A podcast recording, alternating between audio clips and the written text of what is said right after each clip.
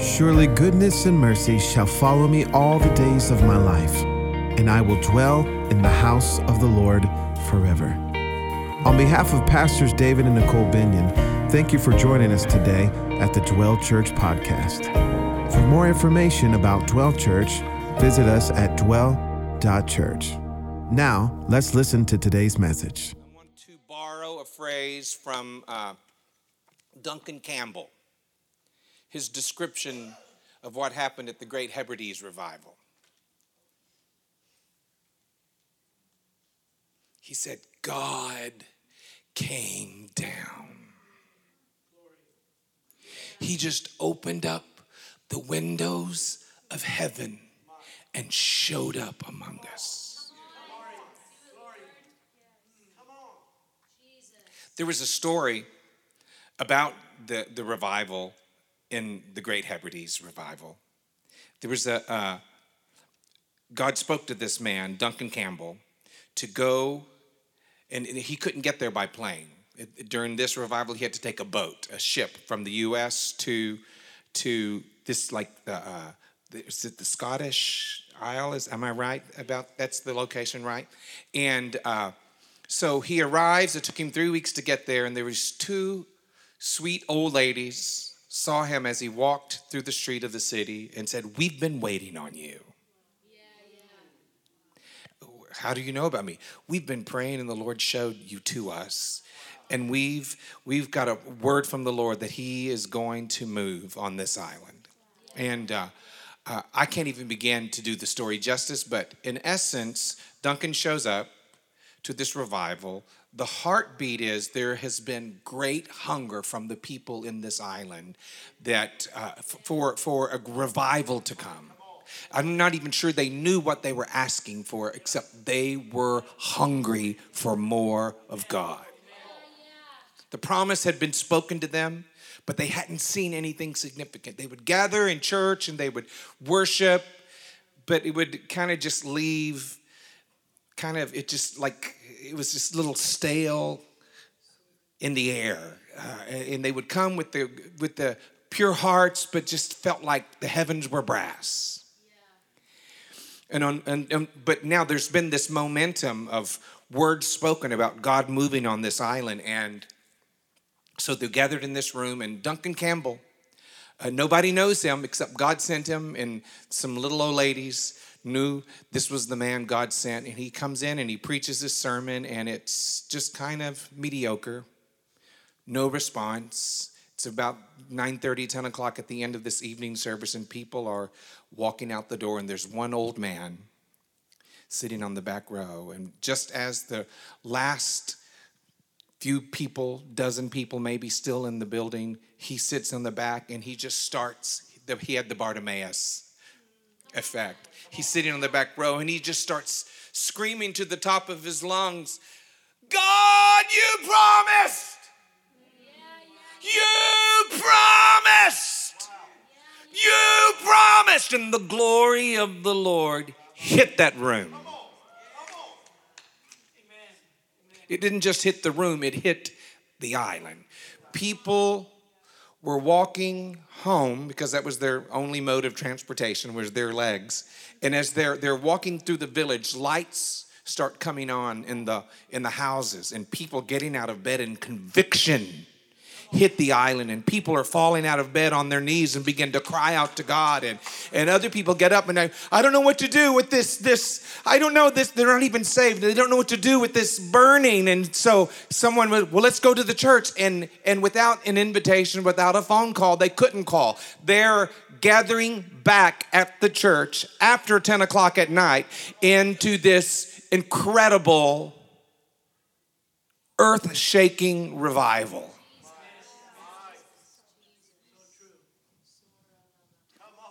And we think it's got to be a certain way. But this was just a hungry cry, a broken cry of people that were saved and people that weren't saved. They just knew they needed Jesus. And they began to cry out, and the Spirit of God swept across that island, and people would travel from around That area from, they would travel hours and hours to get to this place where they heard about the glory of God visiting the great you should uh, study the, the, the story. Hebrides h-e-b-r-i-d-e it's he brides if you want to know how to spell it. Hebrides. God and duncan campbell just said god came down. He, he tells the story of this one young man who helped to serve him he was just a teenager and he would call on him to pray I feel like this about Tanner. Tanner's like this. When Tanner prays, when he opens his mouth, there's just an opening in the heavens. But this young man would stand up and he, he would surprise him and call on, call on him to pray. And he would stand up and he would just say, Jesus, in a brokenness. And that's as far as he would get. And the glory would sweep into the room. Opening heaven.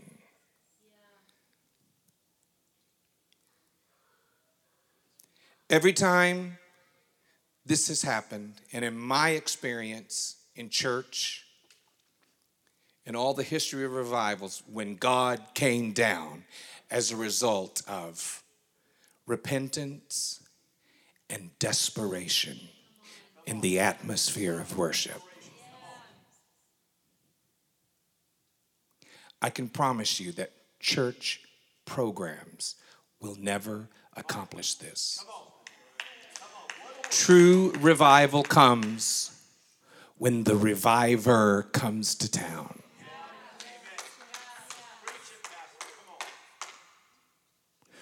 True revival is more like a flood than it is a river. I was reading Ezekiel this week in my daily read. I'm still on track. Uh, I think some of y'all fell off the wagon with me, but I'm still on track. Uh, I'm going to be beginning again at the top of the year reading the Bible through, and I want as many as will join me on Monday morning prayer will also join me in 365 days of reading the Bible.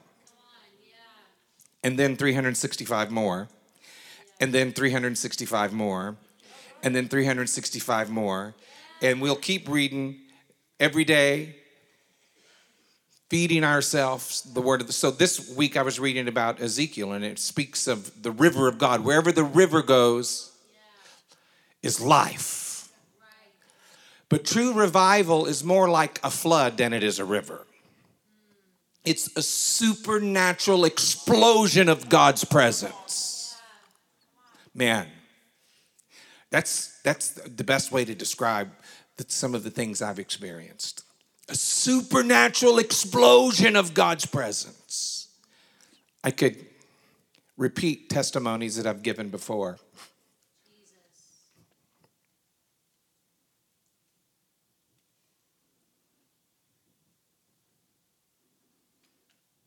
Scripture says that the earth shall be filled with the knowledge of the glory of the Lord. As the waters cover the sea. How thoroughly does water cover the seabed?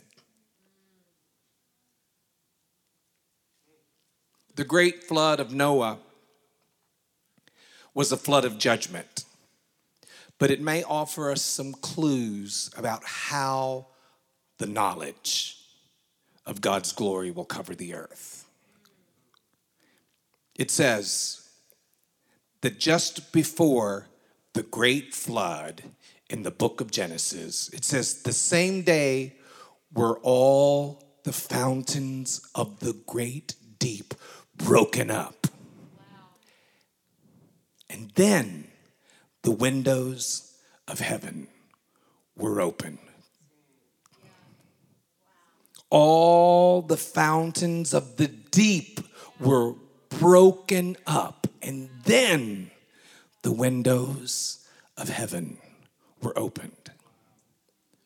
One way to release a flood on the earth is to release torrents from two directions at the same time, at once. Like adding rain to a. You know, when the floods come, when the flash floods come and it just keeps on raining, right? You're adding rains to already flooded streets and flooded riverbeds and in the realm of prayer and revival, a way to open the windows of heaven is to break vessels and release torrents of repentance and worship among the people of God. There has to be a deep brokenness in us if we want to break through and see an open window in heaven.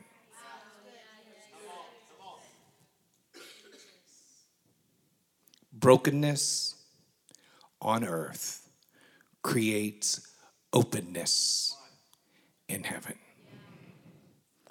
Had one pastor tell me once, it's not God's will for us to be broken. Jesus was broken so we don't have to be. I'm not even going to combat that thought because I don't believe that. The way of the cross.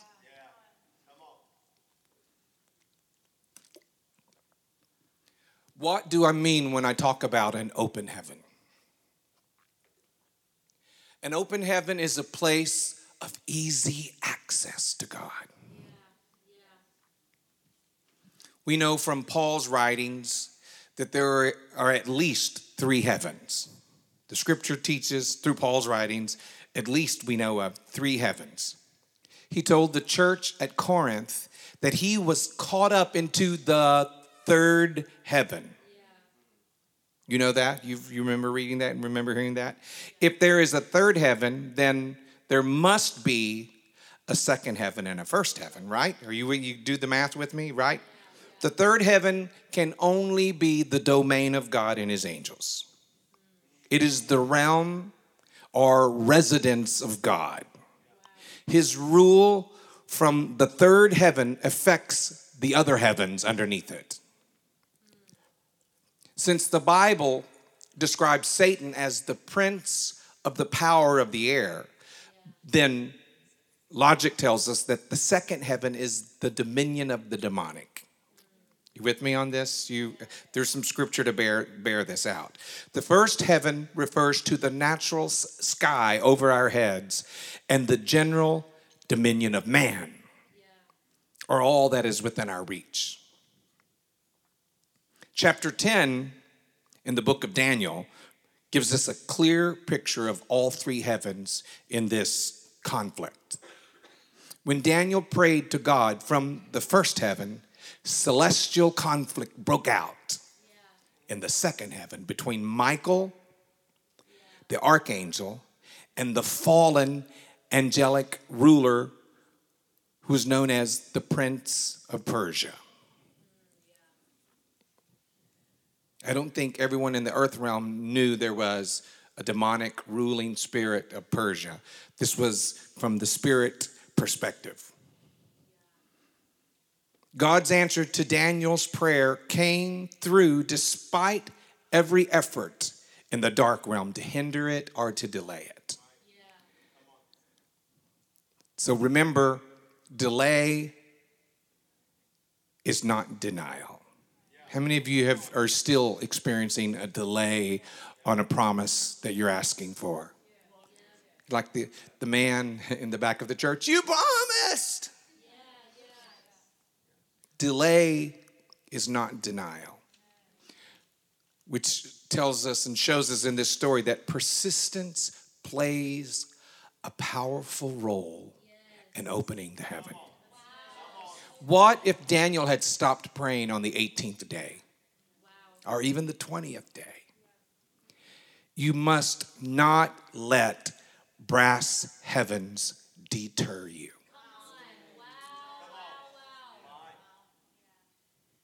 When we use that term, brass heavens, you've heard that, right? We're not saying that God cannot hear our prayers. He heard Daniel's prayer and instantly dispatched an angel with his answer. The problem is that the angel passed through the second heaven where Satan sent his own fallen angels to disrupt the communication.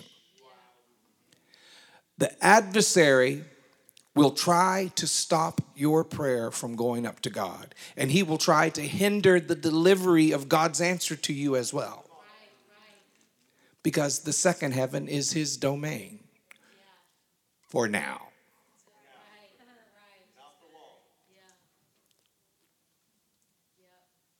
Paul describes Satan as the prince of the power of the air in Ephesians 2 and 2. There's your scripture. I've not given you, I've quoted a few scriptures, but I didn't give you any on the screen because I didn't have enough time. Tanner. The adversary doesn't have, I'm sorry, mom and dad. I'm, I shouldn't have, I should, I just threw him under the bus just like that. Uh, the adversary doesn't have complete dominion. He doesn't have complete dominion over the second heaven. He has limited dominion. He is only a created being and a fallen angelic prince. He can't even be compared to the eternal God and the risen King. A prince only has the power delegated to him by the king. Our God has all power. Satan, the fallen prince, only has the authority released to him by the king. There will come a day when even that authority will be stripped from him. Jesus has already stripped the keys of death and hell. Satan doesn't even have the keys to his own domain. He doesn't have the keys to his own house, but he still has the house for now. But on that great day, God is coming to go one step further and repossess his house. If you've ever had difficulty financially, I had a car repossessed once. What was that car? I got it back had to pay two car payments instead of one. I was just struggling little young man. Anybody ever get to that place where you think, oh my God, they're coming for my car? Worse yet, they're coming to my house.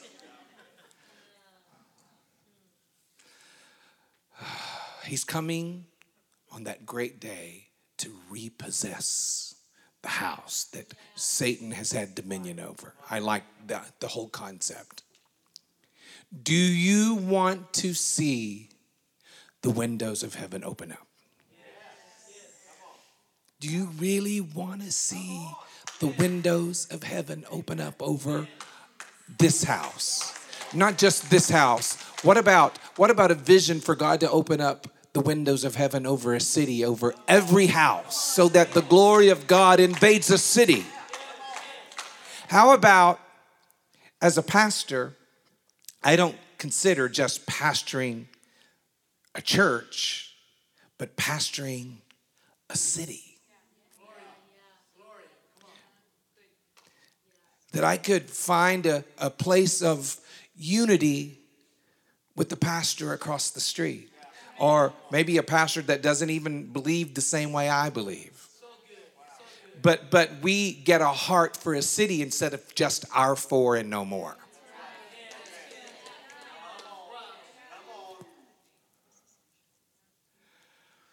I want to see the heavens open. It's not about us, it's about Him. It's about what we can, it's not about what we can accomplish, but it's about what He is capable of in the earth. Besides the biblical characters that we can look at for experiences, there are heroic figures from church history that also leave us clues about open heavens.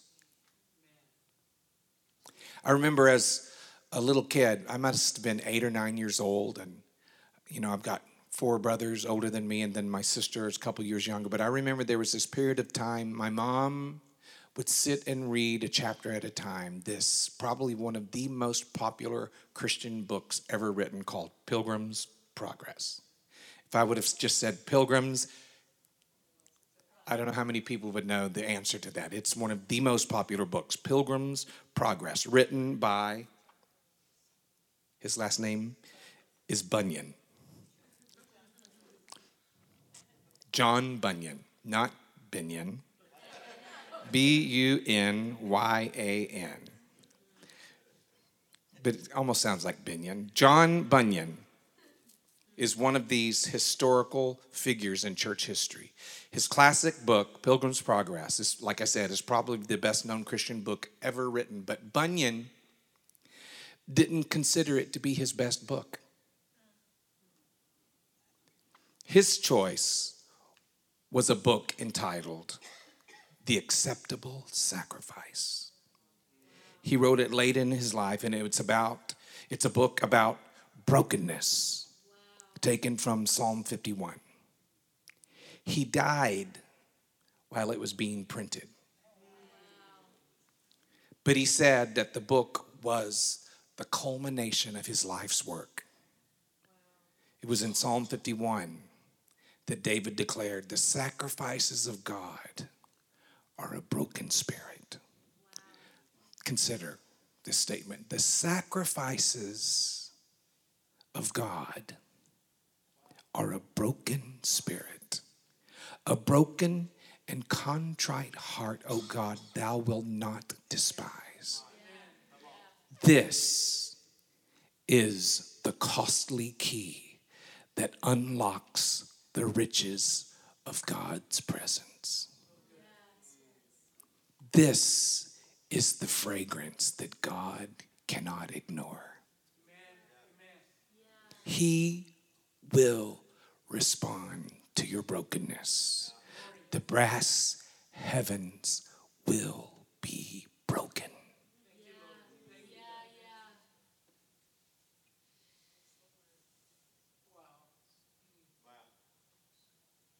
Christians around the world are saying, We want revival.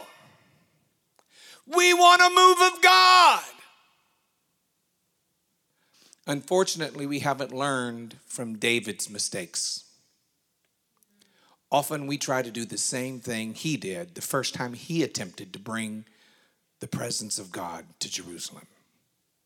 We try to cram the holy things of God on a new cart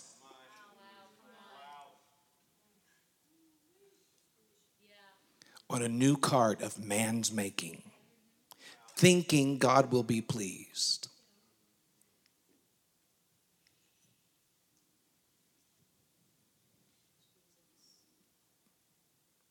Then we're shocked to discover that he's not pleased.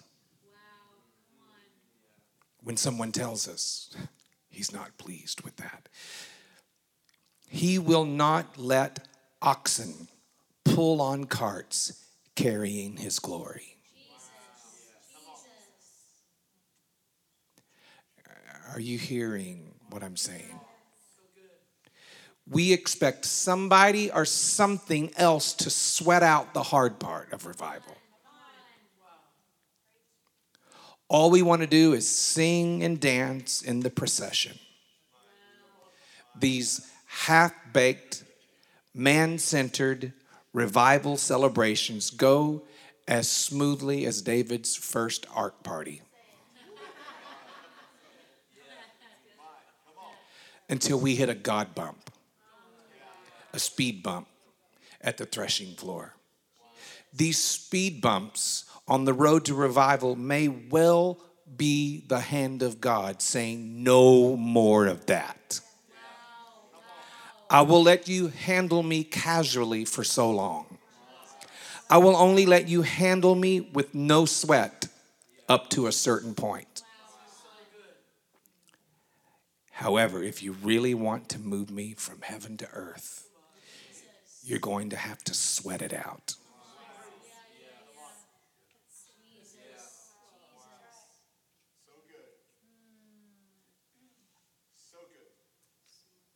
What does that mean? It means getting up early. On Monday, when you it's your only day to sleep in, getting up and coming to prayer when I don't even know how to pray for an hour. I don't even know what to say. We're going to dive into that in January. We're going to teach on prayer for at least a month.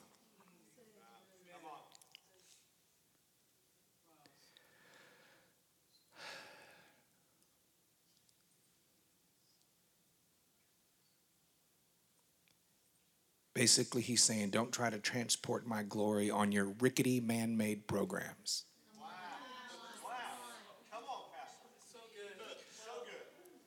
On man's methods and agendas. You can have your cart or you can have my ark, but not both.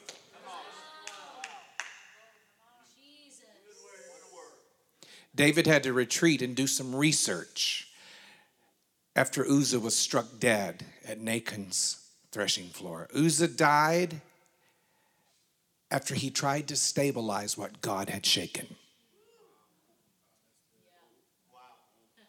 I think I'll say that again. Uzzah died after he tried to stabilize what God had shaken. We still insist on smoothing out the bumps and rounding off the edges of God's commandment. We are futilely trying to create Uzzah friendly environments. That's what happens when we prize man's comfort over God's comfort. We get so focused on what makes man comfortable or what offends him when we don't want to do this. Y'all, there is a couple and their and their three kids that visited in our first year who were raised and and seasoned in, I thought, in a Pentecostal environment. And so when they visited, their kids were teenagers, young teenagers, but uh, and they're they, God bless them, but uh, they said, you know, we we're not going to come back because our kids are uncomfortable with y'all speaking in tongues.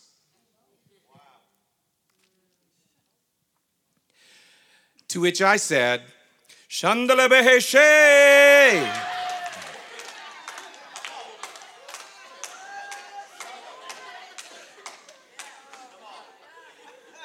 I will not try to smooth out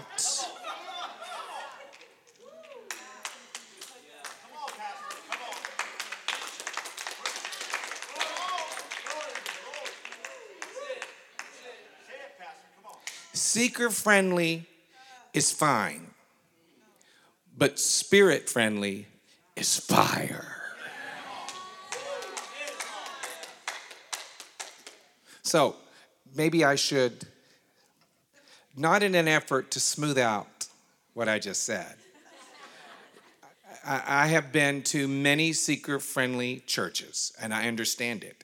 And what's extraordinary about the first time we went to a seeker friendly church, it was a Baptist church that it felt like they were in revival because for the first time they're actually expressing themselves in worship. Their hands are up.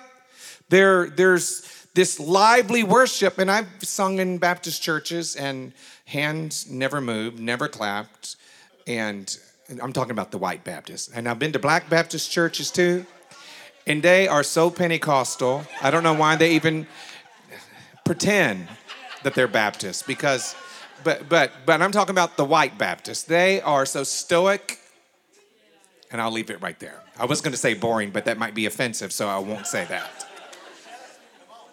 So, so, so we go to this church, and this is this is a Baptist church, but this is like charismatic worship. And so, in this environment, I'm like, I get I get it. I get this is a move of God.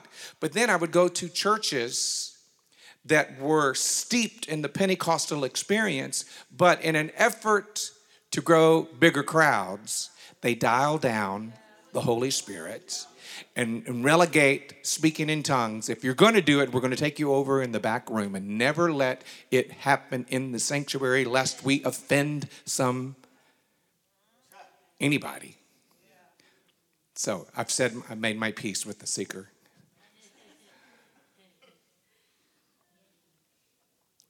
David discovered that God had told Moses that the ark had to be transported on the shoulders of sanctified Levites, set apart Levites. God had enough of man's ways.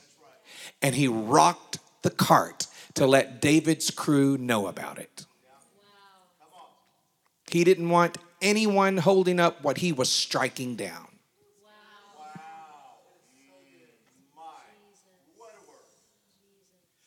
Why would David put the ark on the cart in the first place?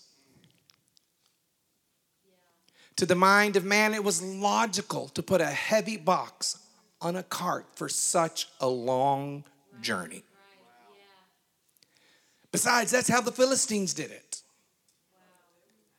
Philistines, Philistines, potato, potato.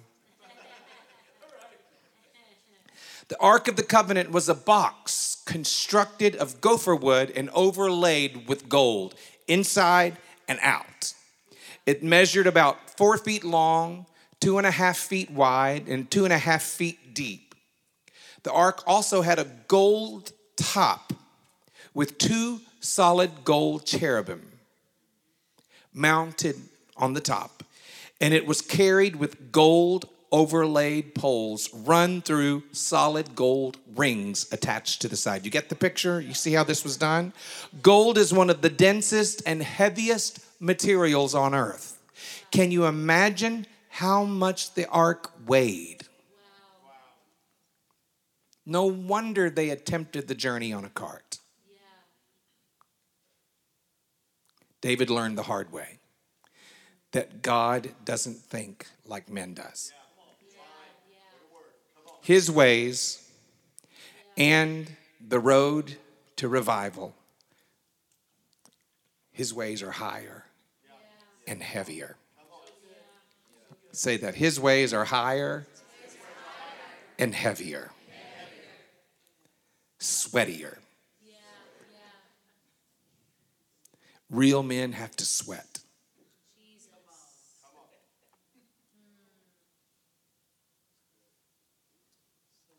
So I'm gonna I'm gonna land here.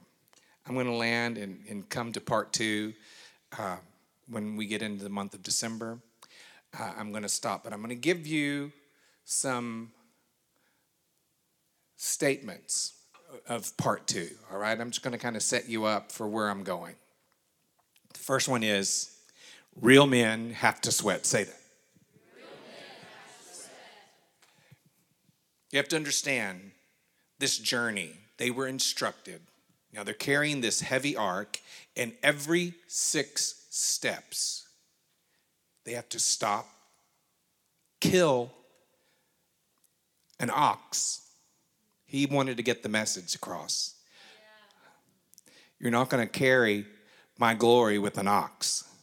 Instead, we're having to kill an animal, a sacrifice an animal, and shed blood every six steps.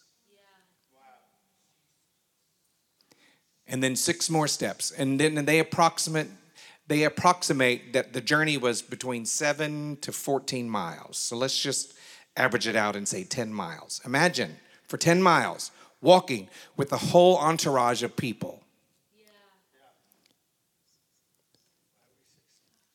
Herding animals along prepared to sacrifice. I mean, what a concept. Every six steps, and having the animals present with them and keeping them in the right place. And you can imagine the animals as they're watching the other animals. Not me, if they could speak.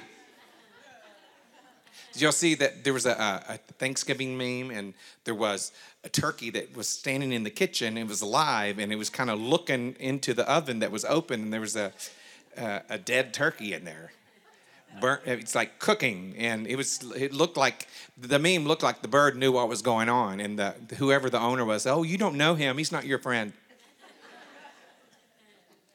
Here's the other one. When you seek God's glory, things get heavier, not easier.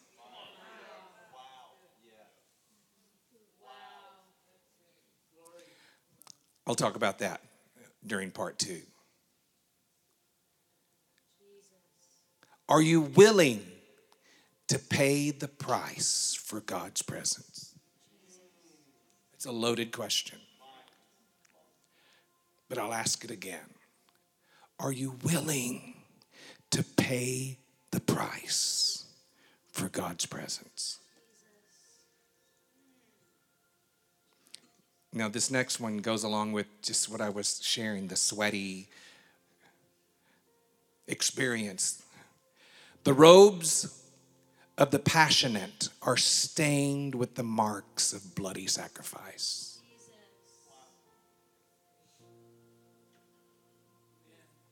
You know, I don't care what it looks like in the natural realm, but what do you look like in the spirit realm?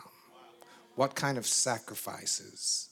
I mean, you understand New Testament sacrifice is, is different, but still, there is. I, I, used to say it like this I may not look like much physically, but in the spirit realm, I look like the Hulk. At least in my mind, I do.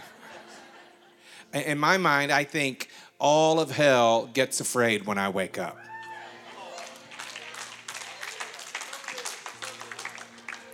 I'll say this don't offer to God a sacrifice that costs you nothing.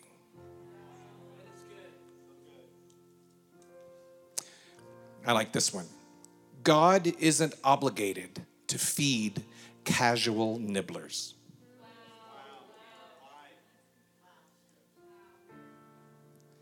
So we'll get into the hunger. We'll get into the desperate. We'll get into what it means to have someone so ready for the promise to come that it doesn't matter. Uh, if you were here for the for the Thanksgiving service uh, during worship, uh, Kevin's little Zamara was she kept breaking away from her mom and she would run up through this aisle and she'd see her dad. And you should see the look on her face. She would like she thinks i'm going to get to him.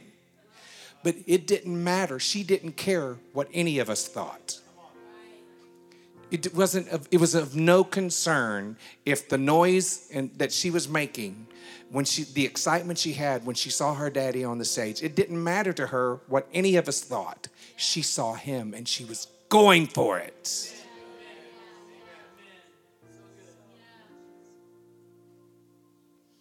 Why do i paint that picture? It's the same thing with the bartimaeus thing.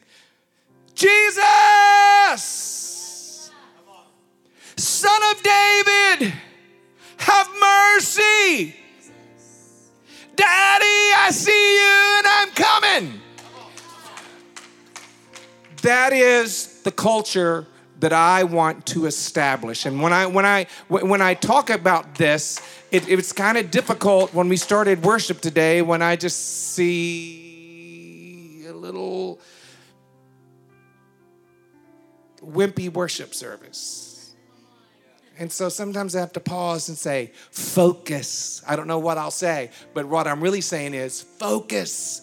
Daddy is here. Can you see him? Run to daddy. Run to daddy. His arms are open. Run to daddy. Come on, pay attention to what we're saying. That's how we have to gather. We have to come creating this culture of hunger. Hmm. The truths of God should lead you to the God of truth.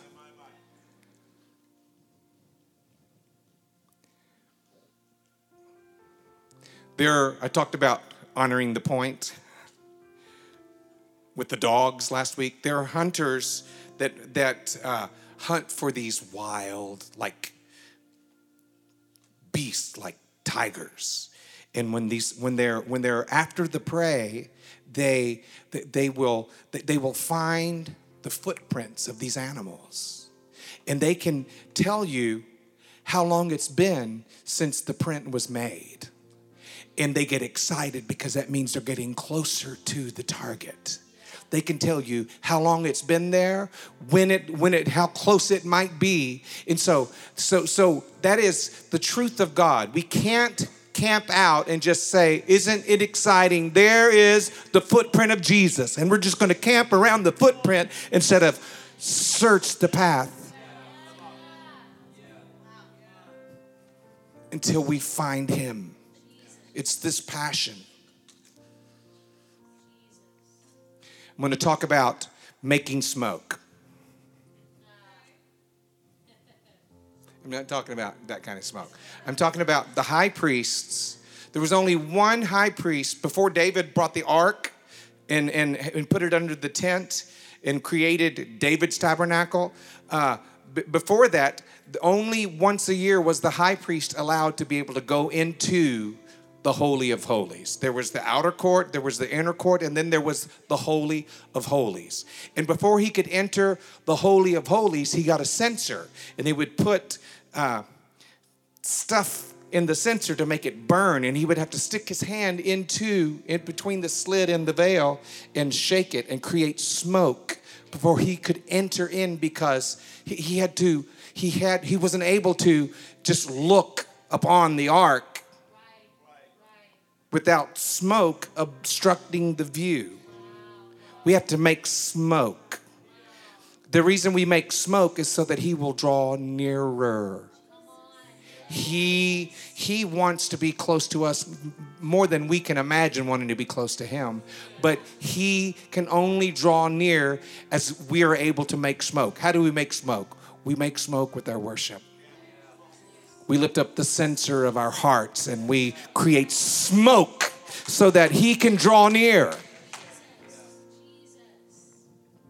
The blood gives us access to God, but it's repentant worship that attracts him.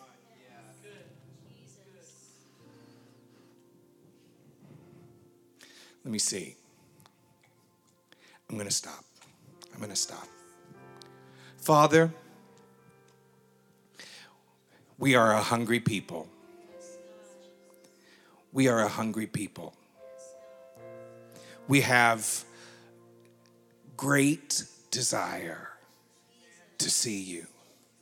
We have great desire to behold you. We have great hunger to encounter you. Lord, we know you have a plan for us. We know there is a promise made to us that in the last days you would pour out your spirit on all flesh. And we're part of that. We are part of the all. And, and we hold on to this promise. We hold on to this promise. And God, we know there are things in our life that we we know that you want to get close, but we haven't created enough smoke with our worship. We just sang, we just memorized words and didn't make any smoke. Help us to understand that it's authentic worship that creates the smoke in the atmosphere. Uh, God, help us to begin to understand what it takes to come in and lay our own agenda down and become broken worshipers, broken vessels. Brokenness allows us, I want you to understand this brokenness allows you that when you come and get filled up, if you have a broken vessel, then when you get out of here, you're just gonna leak Jesus everywhere. Some of us have never shared Jesus with anybody outside the walls of the church. And, and I'm not saying everybody has to be a preacher, but you know what? I've been in places where I get stopped in the mall and said, What is it about you? There's just something about you. And all I can say is, I got a leaky spot.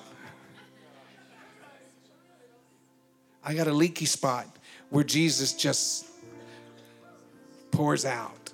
I've been in restaurants where where people would come up and just start a conversation and before it's over they don't know who you are or what you are but they but they, then they'll say will you pray for me because they sense the aroma of the spilled presence so god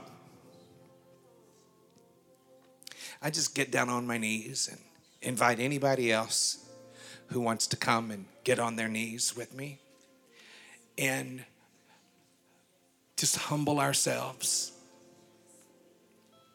as we present ourselves to you. We present ourselves to you and we declare that we are desperate for you. We hunger for the promise we hunger for the face. We hunger for the presence. We hunger for the, the encounter.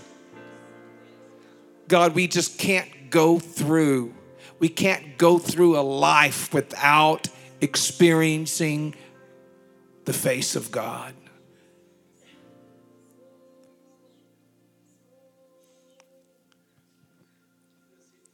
I wish you'd just take, I just wish you'd take some time right now and let your own plea rise up out of your heart. Let the sound of hungry hearts begin to rise in this room.